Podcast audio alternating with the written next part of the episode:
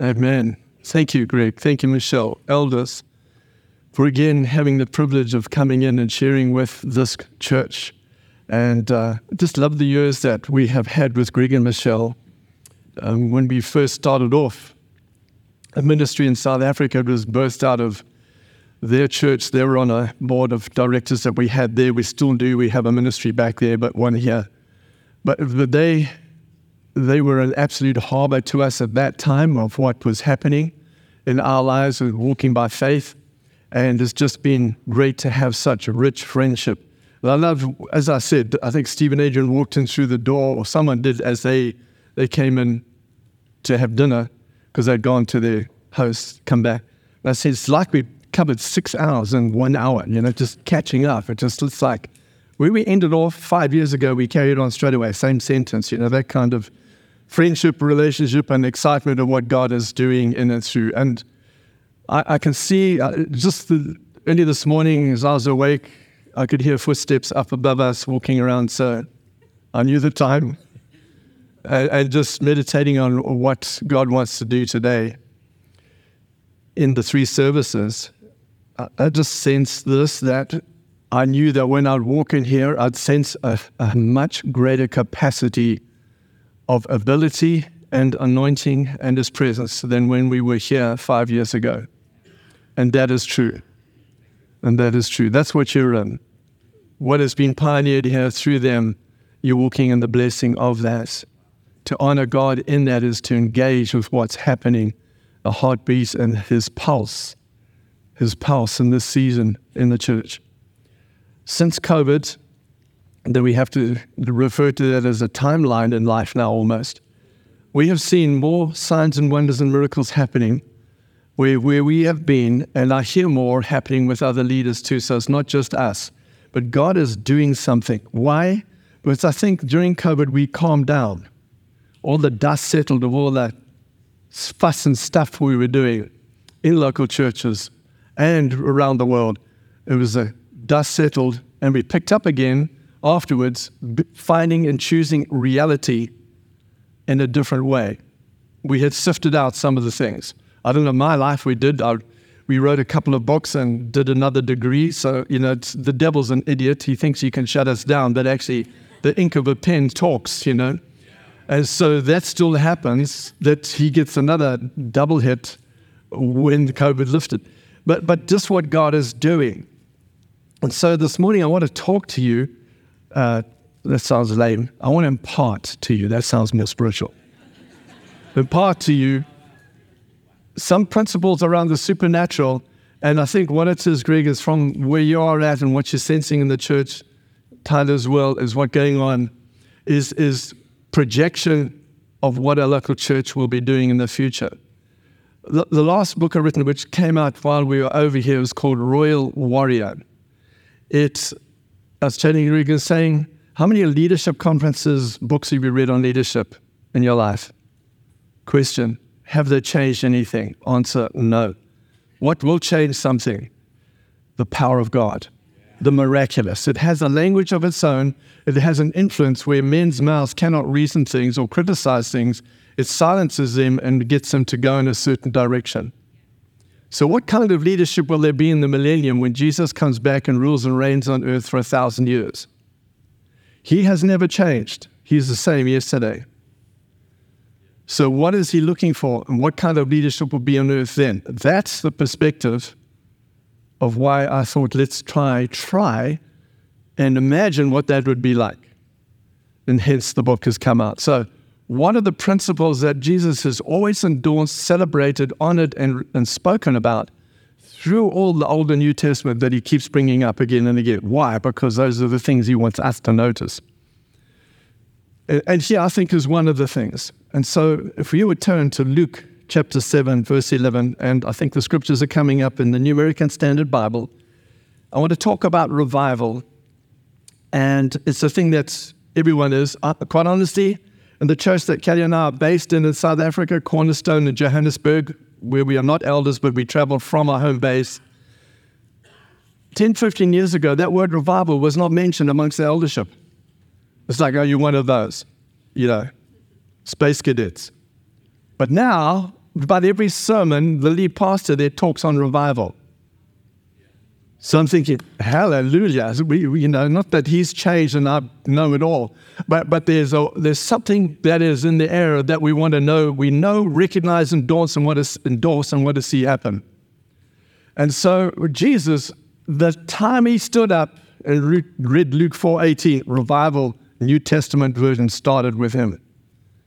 And we say, yes, Jesus brought revival. Book of Acts is a continuation of that because wherever they went, they turned towns upside down. And those that have done that are coming here also. Jason, thank you for having him in your house. But hang on, we want to arrest you because this shouldn't happen. You're challenging the local status quo, protocol, government mindset of society. You have another king and you talk about another kingdom.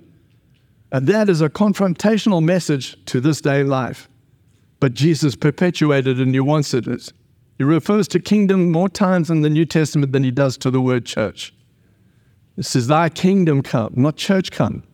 But in and through the agency of the church, the kingdom is released horizontally by vertical revelation of who he is. When we get the vertical revelation, we then have a perfectly understanding of the horizontal mission. Unfortunately, church tries to define horizontal mission and suddenly think, oh my gosh, we, we do have a vertical responsibility too. And that doesn't work because this is second. But here, imagine, well, let me read Luke 7 11. Soon afterwards, he went to a city called Nain, and his disciples were going along with him, accompanied by a large crowd. Three groups of people. Soon afterwards, after what? Well, in Luke 7, there are, there are a number of things that happen. First of all, there was a centurion, which is above, and that is so powerful because it defines authority. The centurion says, uh, Jesus, you don't have to come to my house, for I too am a man under authority. Therefore, just say the word. Jesus called that great faith. Military mindset of authority is called faith. And it took a centurion to illustrate that. When there's authority, there is then power. When you walk under authority, you can exercise power. When the church fully comes under knowing who is a is, has full authority, you can then exercise the power, the signs and wonders of God. The next thing that happens is Nain, which we're talking to. The next one is John the Baptist. Hey, you guys, you came to tell, ask questions about whether I'm the one that was to come or should we look for another? Jesus says, sit down front row here while you've got special seats, watch the meeting. Signs and wonders happen. He says, by the way, just go back and tell John what you've both heard and seen. I am the one. The next encounter is a woman that broke in through the wall in the men's meeting, fraternal meeting, you know, leadership meeting. She comes in and falls at his feet and she gets everything Jesus has. They still had questions, not engaging. She walks out with a perfume scent upon herself because she released the anointing in the room by simply worshiping him. They didn't, they wanted to criticize him, but she walked out scented the presence of God. I can smell the presence of God. Imagine that this lady walking down the street who was a prophet. so, so those four things happen, and so that's why it says soon afterwards he went to a city called Nain. Verse 12, and as he approached the gate of the city, a dead man was being carried out, the only son of his mother, and she was a widow, and a sizable crowd from the city was with her. When Jesus saw her, he felt compassion for her and said to her, Do not weep. And he came up and touched the coffin, and the bearers came to a halt. And he said, Young man, I say to you, awaken, arise. The dead man sat up and began to speak, and Jesus gave him back to his mother. Fear gripped them all, and they began to glorify God, and saying, A great prophet has arisen among us and God has visited his people. The words visited his people means revival. This report concerning him went out all over Judea and all the surrounding districts. So there are about seven verses. Let's go through those. First point, he went to a city called Nain. It's a name, Nain. It's like a no name Nain, because it's the only time it's mentioned in the Bible. Kind of disappears under the sand of archaeological experience his disciples were going along with him. Being a disciple of Jesus, oh my gosh, in those days, he was not often in a synagogue. He wasn't often following the Pharisee protocol. When most of his church was outdoors, they're going along with him, accompanied by a large crowd. Who were they? Inquisitive people, inquirers. Hey, we follow this Jesus guy. He does things so wild and weird. He's real entertainment. Come, let's follow him. So you've got this, these two crowds. Jesus in front, his disciples, and you can imagine who they were. Thomas always at the back, questioning what's going on. Peter always trying to be in the front, like the smelly fisherman, trying to be the head usher, you know, the gate opener. John, the one that's always cooing and crowing around his heart. And you get all the other disciples, all different tax collectors, doctors, Luke wondering how the world someone got raised from the dead, you know, just trying to work it out in his medical practice. How does this happen? The tax collector thinking, hey, Jesus, if you'd done it, we could have made a fortune. What are you doing? Let's just get this down to paying for healing. You understand? So, all these things Jesus is dealing with, but he's focused on one thing. He approached the gate of a city, an entrance and exit of a city a dead man was being carried out. What was going on in the city? You know, you're walking down the road, you're quite a long distance from the centurion encounter, you're heading out to some place, it's time to find a bed and breakfast. They think, hey, there's Nain, let's go in there. Uh, hold it, there's a corpse coming out. Hey, that's not a safe place to stay. Being carried out. The only son of his mother tells a little bit about the family the only son of his mother, one child. He's dead. What has she got to live for? What's the hope? Is she ever going to have grandchildren? No. And she was a widow. She has no husband. It gets worse. And a sizable crowd from the city was with her, another crowd. What is this encounter? It's darkness and light about to encounter, have a head on collision outside the city. So when you look at the widow, she describes about every situation that can happen inside a city, where after the funeral, she's going to go home, sit down. I don't know what she's going to do. Describes and defines humanity today. And it is a sad situation. But there's hope. That's the thing. When, verse 13, the Lord saw her, he felt compassion for her. That is the absolute key. When?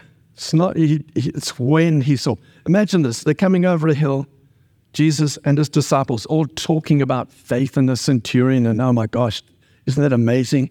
The, the servant got up and he wasn't even there. He spoke a word and the servant wasn't even hearing it, but he got up. I mean, what is this that Jesus is doing? It's totally supernatural. And Jesus says, That's what I came for. You've seen me, you've seen my dad. I only say when, what he does. No, he, do what he does. And if you want to be like me, I'm sending you just now because everything that he's done with me, I'm empowering the church to do. So it's a whole lesson. So everything that happens with Jesus, we can do the same as he does. When we mimic the king, we'll have the king's manifestations. So he felt compassion for her. It's not feeling sorry for someone. Honest, I've always said this compassion is the riverbed of the supernatural. Sympathy isn't, it's an emotion. Sympathy is, I feel for you and you do nothing. Compassion means I, I, it's, it's when divine love comes into action. And divine love is not inactive, it is always active. It will cause you to do and be something that you're not naturally supposed to be or do. In other words, you'll go and raise the dead because compassion overcomes you. When you see with compassion, it's God's divine love coming. It's seeing beyond it, seeing what God sees. Whenever Jesus moved in compassion, stuff happened. Here's the key for us a church with compassion will always have the presence of God. You'll be so attractive to the Holy Spirit, He can't wait to be working through you. He's so looking forward to a copper wire so that the electrical current of the presence or the power of God can flow through you. You are the electrical wire. You are the conductor of His power from heaven. I'll talk more on that tonight the supernatural happens. He felt compassion for her. He goes, he looks, he sees the priest out front leading the funeral. He sees the coffin carried by four guys. He sees the widow right next to the coffin. And those that are closest to her, which are not many, are there with her. And then the mourners behind. That's the procession. Jesus, he's the light from the front, he's the light. The learners, the interns, the new becoming future leadership that we read about in the epistles is there. And then the guys in the back who catch up later. Jesus sees her first. He knows what's going on. He sees her. He looks for the one that needs to be touched. And that's how the attitude of the church is, is to see the ones who need to be touched. He walks straight up to her. He's a carpenter. No shoes, one tunic. He's not dressed in black. He's not following their protocol. He's not following their procession. He ignores the guy in the front who's the leader of that situation. He is in front walking to the grave. He walks straight up to her and he says to her, Do not weep. Now imagine that. You lost somebody, you want to weep. But he comes up and he says the exact opposite to what she's feeling. Because Jesus knows something exactly opposite to what you think is happening is going to happen.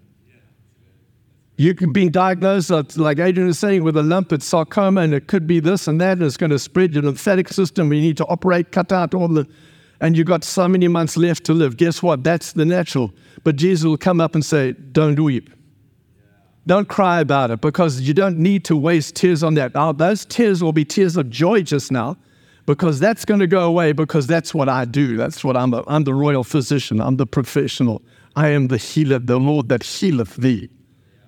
And so he walks up and he says, Do not weep. Can you imagine how she does? Who are you? You're not even invited to this moment. You're so callous. You're so insensitive. You, guess what? You know, when someone doesn't know Jesus and you come and tell them about Jesus, that's sometimes the reactions they give you. Insensitive. What do you think you're saying? He came up. The next thing he says, Do not weep. And then he turns around and he comes up and he touches the coffin. He doesn't talk to the coffin bearers. Hold it, boys. We're going to do something here. Just, just hang on. Now he walks up and he grabs a box and they stop. I love that. So, so he touches the box. That box becomes electrified, as it were, with the anointing and the power of God. The creator who caused the trees to grow, he touches a bit of it and they get the they they halfway through walking and they come to a halt because he grabs the box. Hold on to that. Then he say, he leans over it and talks six words to him. Young man, I say to you, do you think he heard those words? He's dead. Here's nothing, nothing going on in here. No operation of the natural here. But he still talks to the dead. And he says one word, arise, which is the word awaken, which means come back to life. In other words, come out of sleep, awaken. And the young man hears that word, the one that's important to him.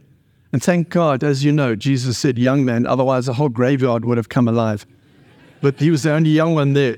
And he says, Arise. He sits up and he begins to talk. What would he have said? Uh, where have you been? What's it like? He gets up, he starts talking, and Jesus gave him back to his mother. Guess who's in control there? Gives him back to his mother. Everyone that Jesus, everywhere there's a dead raised in the Bible, mothers are always involved. And he always seems to give them back to the mother, even in the Old Testament with Elijah and Elisha. Gave him back to his mother. Fear gripped them all, and they began glorifying God, saying, I want to read another version of that that says they all realized they were in a place of holy mystery that God was at work among them. They were quietly worshipful and then noisily grateful, calling out among themselves, God is back. Look to the need, looking to the needs of his people. The news of Jesus spread through all the countryside. That's the message Bible. So here we find a number of things happening. So what are the what are the important things that we need? Revival leads to an awakening people's individual hearts, your hearts, can have a revival in it. Revival begins when people suddenly see the Word of God, get the revelation of that Word in their lives, where they suddenly see what God is saying and participate in what He is saying and do what He is saying. You become revived. What is awakening? Awakening means you're breathing, but you're asleep. Oh, but I go to church. I go to life group. I go to worship. I, but are you awakened? See, there's a realm of expectancy that's greater than what we're walking in. There's an expectancy of God's presence and our response to it, not only on Sundays or midweek, but 24 7. But Sundays is when we celebrate that presence, like today, in a greater way. There's something more.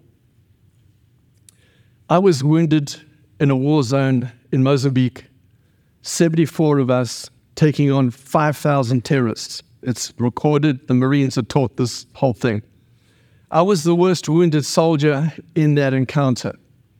It was deceptive. It was, I don't want to go into detail, it was terrifying, thinking that I'd never come home to Kelly.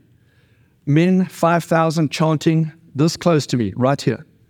5,000. When 5,000 come around you and you're in a vehicle and you've got machine guns and everything and you're waiting for a command, and when plan A doesn't work, plan B has to work. Otherwise, you don't come home. Plan B was engage, pull trigger, hold the gate open, and let the magazine empty, new one. And of course, point blank, you can imagine what happens. In the middle of this, I get a bullet through my legs, went through both legs, in here, out through my thigh. It was an RPD, the, the machine gun version of an AK 47. But when that happened, I remembered what I promised myself as a young boy because my father was faithful in reading the Word of God to my sister and I. I felt death come. Death is not far off, it's closer than you think, and you know when it's happening. But the key is do you know where you're going afterwards? At that moment, in that war zone, um, very descriptive I can get into, but I'm not. But in that moment, I cried out, shouted with my heart, God, if you want my life, you can have it. The Bible says, Whosoever, and I was one of those whosoevers, calls on the name of the Lord shall be saved, healed, and delivered. All three things. All three things happen body, soul, and spirit. In that place, the reason I'm sharing this with you because it changed my life, our lives completely. In that moment where there's violence, war, murder, killing, whatever you want to go into, say, well, that's murder, you shouldn't do. God doesn't honor it's, it's, we're under command and we have to obey. And it was terrorism, which is a coward's war completely. Total coward's war. We were in there, I get wounded, and I call out to God, this is the thing. And He answers that prayer in that situation. He shows up with a bright light around me. I sensed His presence. What I felt in pain disappeared. What I felt in anxiety, stress, and terror disappeared. I felt an authority that I could easily submit to, and I recognized as that somehow is God, and He's showing up for me in this situation. God, who are you that would show up when there's no choirs, wonderful music, smoke machines, and all the rest that we try and bring a sense of God's presence, but in a war zone, He shows up. My message to you is I don't know what you're going through, like Greg was sharing this morning, don't know what pain you're going through. The message is don't weep. He can change it. That caught my attention. Where judgment should be greater towards us or whoever, mercy triumphed over that judgment. And in that mercy, I understood what compassion means his compassion towards us, towards me at that moment. That I lived. He didn't take my life. He says, I'm giving it back to you.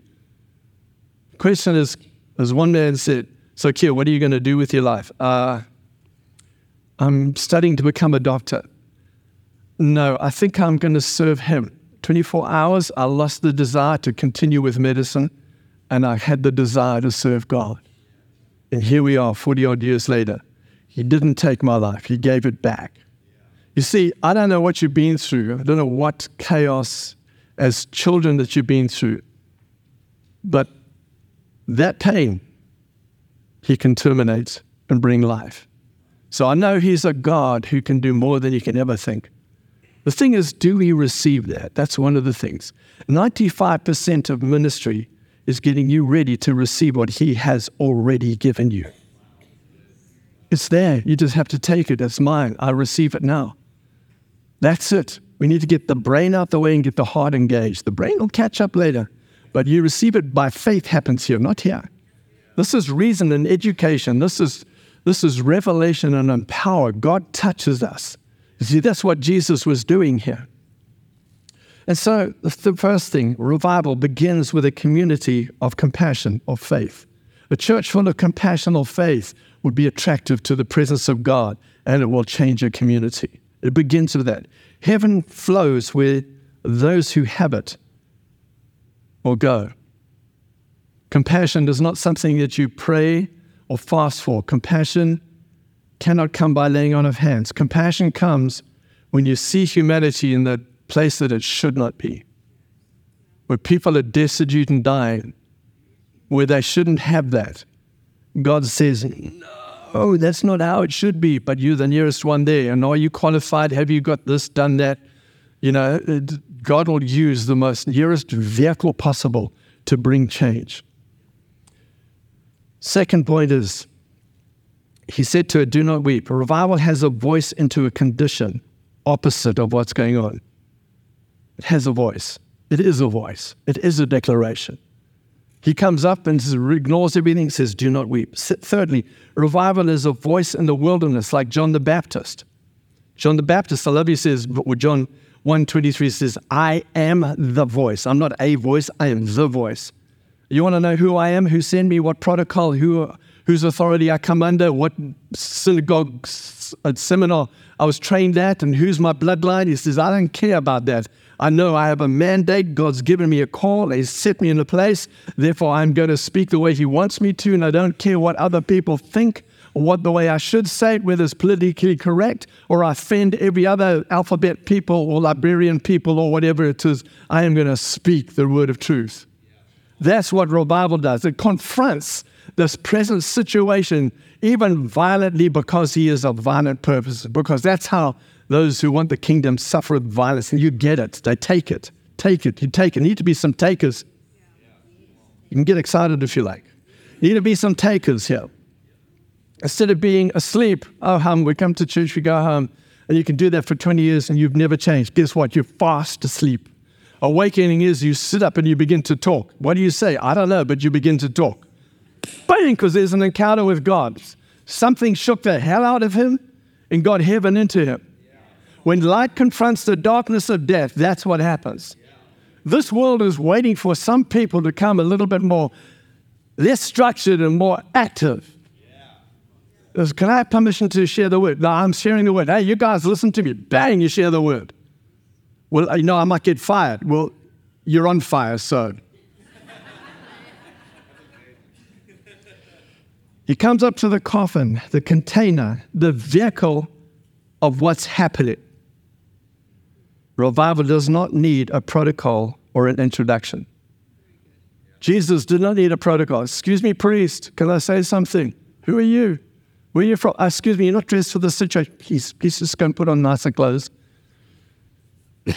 put on some nicer shoes. Uh, hey, you haven't got shoes.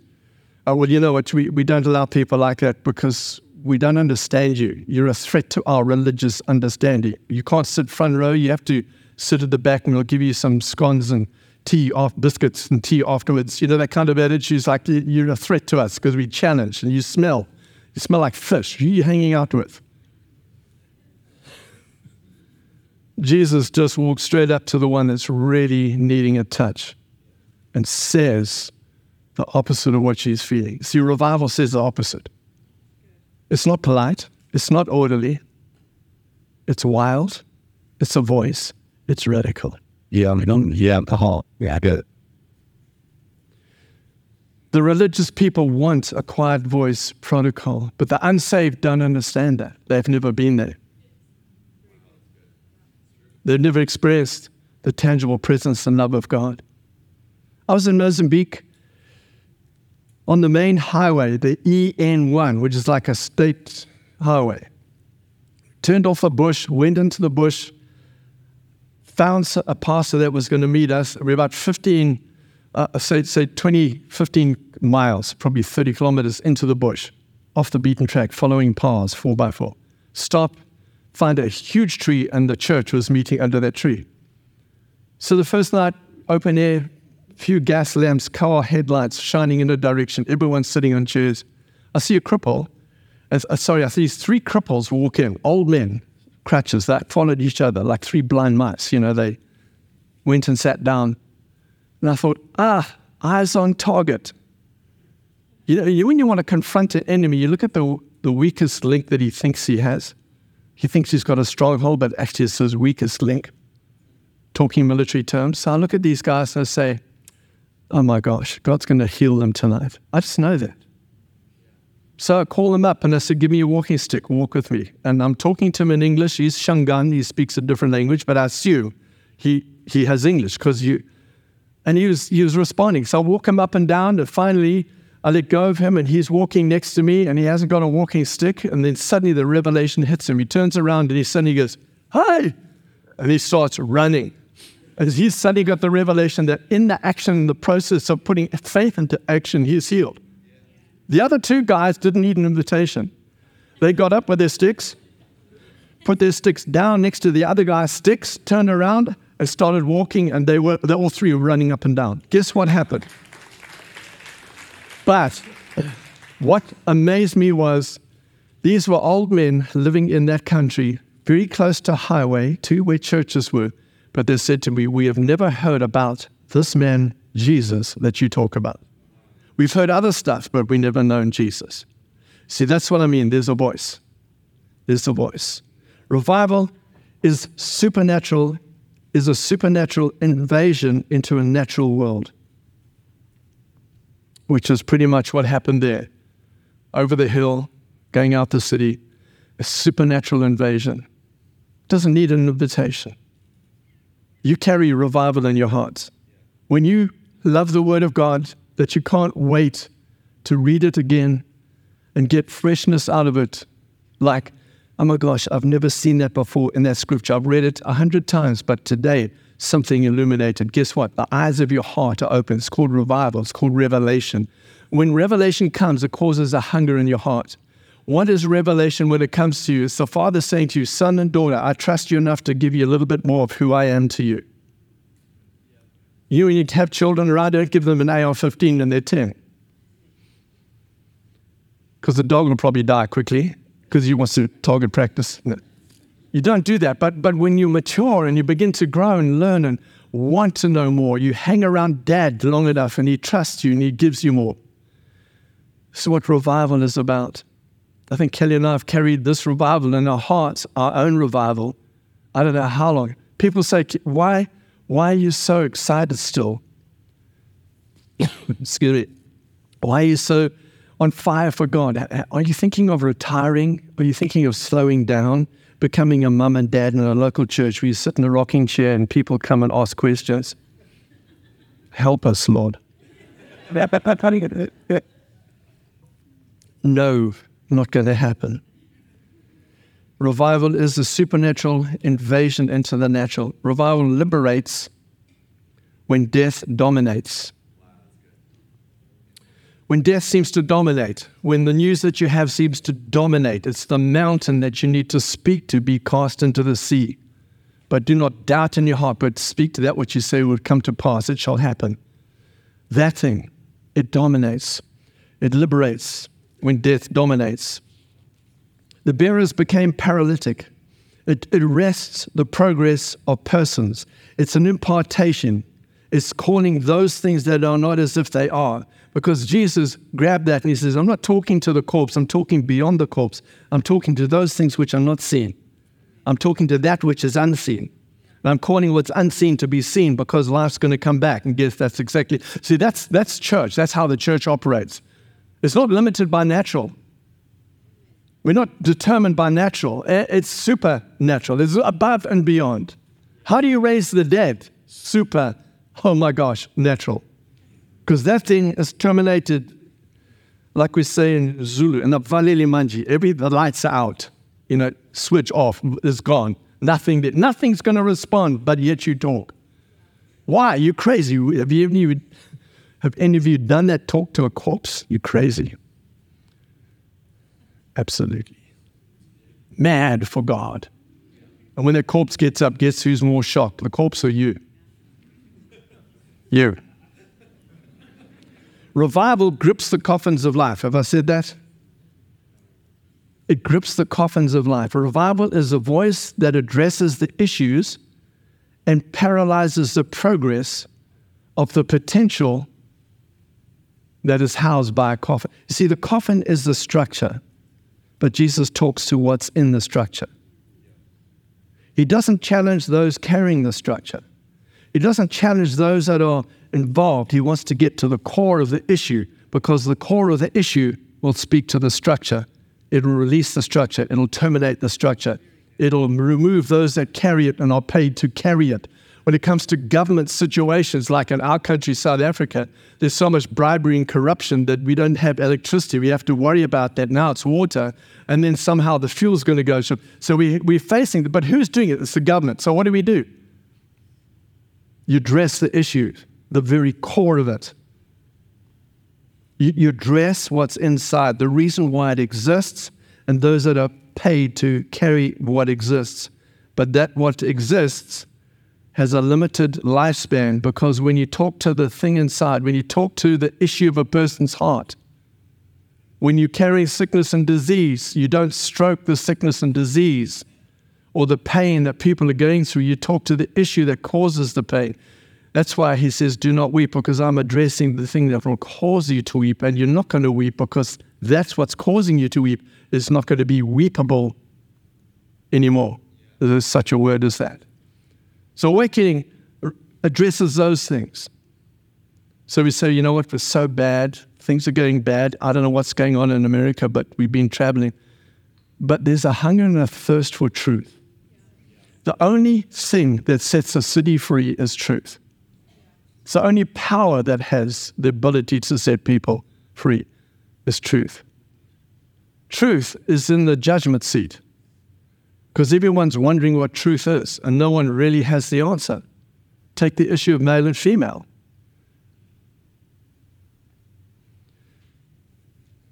I'll move right on from there. Revival has a message that will pierce the putrefaction of present life raise it to radical reality by a revelation of Jesus. I love those, it's kind of flowery. Revival has a message that will pierce the putrefaction of present life. That which doesn't produce life, it addresses death but brings life. Raises it to a radical reality by a revelation of Jesus.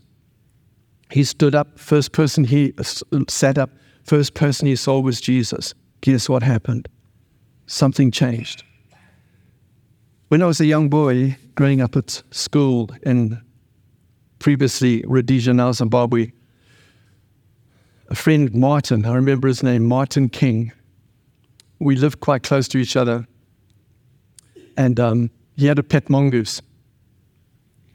And when it's small, it's cute. It, it, it's an upgrade rat, you know? so this thing lived in his home, and I'd go and visit him because we'd love throwing grasshoppers. It's a carnivorous animal. It doesn't eat nuts. It's not a squirrel. Eat, we're throwing grasshoppers and things to it, and we watch it catch these things and crunch it away in its mouth, all excited. And it would rove around the house. It would chase any moth or insect buzzing around the lights. This thing grew. It started biting and it was quite sore. So we realized this is time that this mongoose has to be taken to the field. Push pause. You go to a pet shop, any pet shop, you find in that pet shop right near the window cute little puppies, cute baby mice, cute little rabbits. Why? Because they want to attract the kids. The kids will take the parents in, and guess what? Feeling all cute and fluffy, the mum will buy a pet.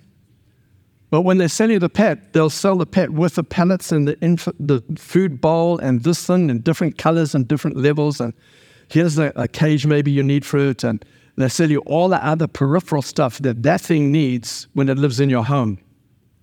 Come back to the mongoose. Imagine a mongoose in a pet shop in a cage. This, maybe there is one there. This mongoose is in the cage, but it's got its, its cereal boxes, its food all lined up. And so when you take it, you have its food. So translate that into possible a church in Africa. When you come, you get fed. You get told what to do. You live in a cage. You live in certain issues This is what you need. This is what you are fed on. But this mongoose is not born to be in a cage. I spoke in New Zealand at an equip, and I was going to bring this illustration. So I went onto YouTube and I've said cage, cobra, mongoose. Mongoose is in a cage, the cobra is put in the cage, and the mongoose knows what's in there. And that mongoose is hit twice by that cobra before the mongoose could do anything. Why? Because it was in a limited arena. It was not in its natural environment. Take the mongoose and the cobra out in the open field, that, that, that cobra does not last because that mongoose is in its environment. Getting back to the pet shop, that mongoose was in the wrong environment. It's going to be a pain on you because you have to feed it and it never gets to its full potential. Coming back to this friendly mongoose of Martin's, we took it to the field, we let it go, and it ran out into the field. And it became truly a genuine snake killer out there. That's what it was born to be. It was to do the work, destroy the work of the devil, the serpent. We are carnivorous. We are like monkeys. We need to be stop being squirrels and become monkeys. We need to get out the cage of our mentality and thinking and become active out there to destroy the work of the devil, wherever we are, wherever we can, in whatever environment we're in. The only limitation on a mongoose in the wild is the game warden in a national park. There's a boundary. It can be what it wants in that boundary. You can be what you want in your community. There's a game warden. His job is to do two things stop uh, poachers coming in and destroying what's living in the game park. Sheep in wolf's clothing, that's the, the shepherd. He's like a shepherd. But he's also to remove rogues, take rogues out that are dangerous to others. That's all that's the limitation for a mongoose. In the meantime, they hunt in packs and they destroy the enemy. See, Jesus had his troop. He was like the mongoose. He was destroying the work of the devil by casting death out of that young man so that life could come. What happened to the, to the city of Nain? We don't know what happened to Nain, but we do know that when they went back into that city, what left second after the priest, what religion could not do, this dead corpse went second, but coming back, the live, healthy boy came in first, and the priest came in last. But there was a celebration with a mother, revival hit that town see, it's not told there, but Nain was changed by one encounter with Jesus. One encounter. That's the power of His love and His mercy to us. Our encouragement is to try and get to those places of what God wants us to be and to do. Most often we say to ourselves, and I'm not qualified, I don't know enough. We led a home cell.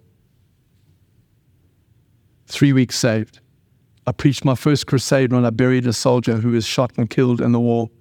Three months later, lowered his body into the ground.